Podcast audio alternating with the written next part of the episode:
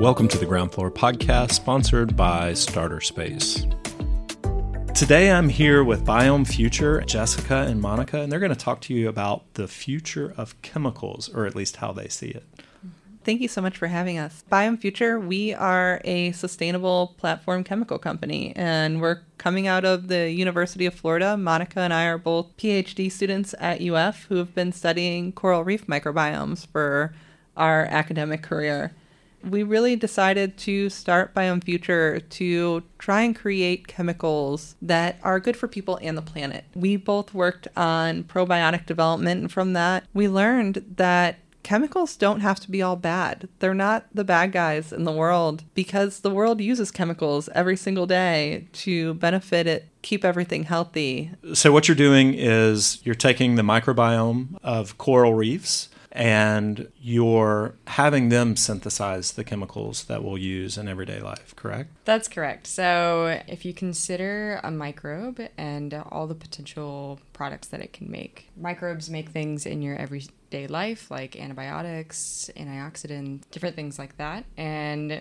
they truly are the biochemists behind a lot of the different chemistries that you experience in your everyday life as well as other organisms have in their life. So, corals are incredibly unique animals. Um, they're sessile, so they don't move and they also live in very harsh conditions so high sunlight low nutrients um, high wave action saltwater conditions and as a result of being a sessile animal an animal that doesn't move they have to protect themselves in some way and they actually don't have um, an adaptive immunity. They actually rely on their microbial communities to make a lot of these compounds for them in order to live and protect themselves.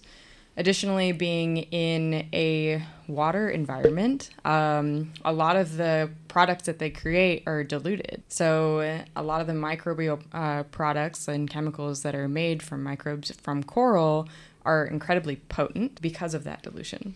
As marine biologists and creators of Biome Future, we've developed this chemical platform and we're looking at extracting chemicals from these incredibly unique microbes that are living on these hosts that, you know, have been around for thousands of years.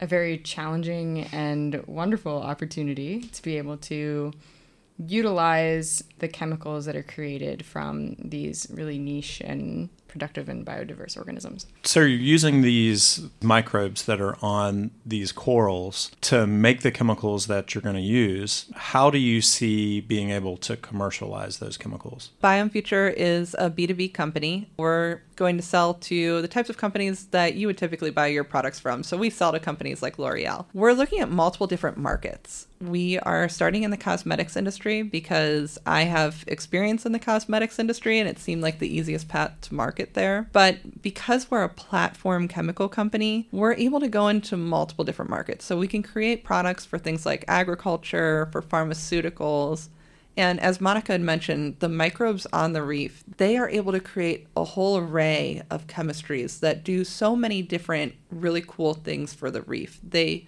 create the antimicrobials, then those things can go into agriculture or pharmaceutical or or be preservatives in cosmetics. And they make things like antioxidants. They have microbes that are able to break down nitrogen and mm-hmm. all all of this really cool stuff that these microbes can do, which is why we focused on the corals in the first place. Not to mention, since these microbes they come from nature, our goal is to create a chemical platform that is sustainable throughout its entire life cycle.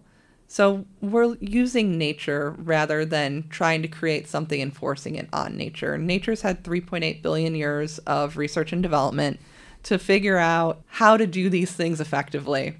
And we're just trying to tap into that research and development for our chemical platform. So we're looking at all the different microbes and what they're capable of doing and how their capabilities allow us to fill the different needs within the market space. So, even though we didn't talk about this earlier, I'm, I'm going to spring a question on y'all that yeah. uh, oh geez that that I just I just came up with with kind of your company is is like fledgling right now. Yes. You're trying to trying to really figure out Our your baby path uh, of of how you're going. How much do you see you looking at chemicals from an outsider's perspective for like the companies that you're hoping to sell to. Do you see it happening as you're you're going to be pushing the chemical to them or are these companies going to be coming to you saying like hey we we need a, a way to better synthesize like is it going to be more of that contract type work or are you going to be looking at producing a chemical and then trying to market that specific chemical to these companies well i'd say it's a little bit of both when we start out of course these companies for the most part don't know that we're here and we can do this. So our first few chemicals are probably going to be a little bit more of a push, but I think it's a push to people who really want it. You know, yeah. you don't have to push a kid too hard to give them some chocolate. They kind of want it. And that's going to be the type of selling aspect that we're we're anticipating, especially in the cosmetics industry because there is a really significant demand currently for sustainable chemicals because their consumers are demanding sustainable chemicals in their product. And consumers overall are becoming more and more aware and educated about what is in the products that they buy. And the more consumers understand what's currently in their products, the more they're going to demand better options.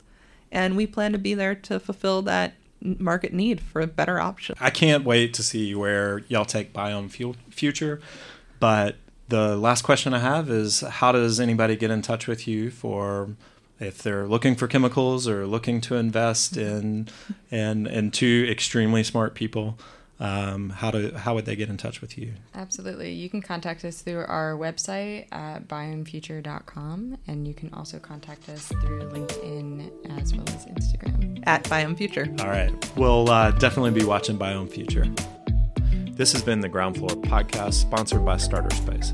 If you want to contact any of the founders or myself, you can reach out to me directly at groundfloorgnv at gmail.com. Thank you for listening.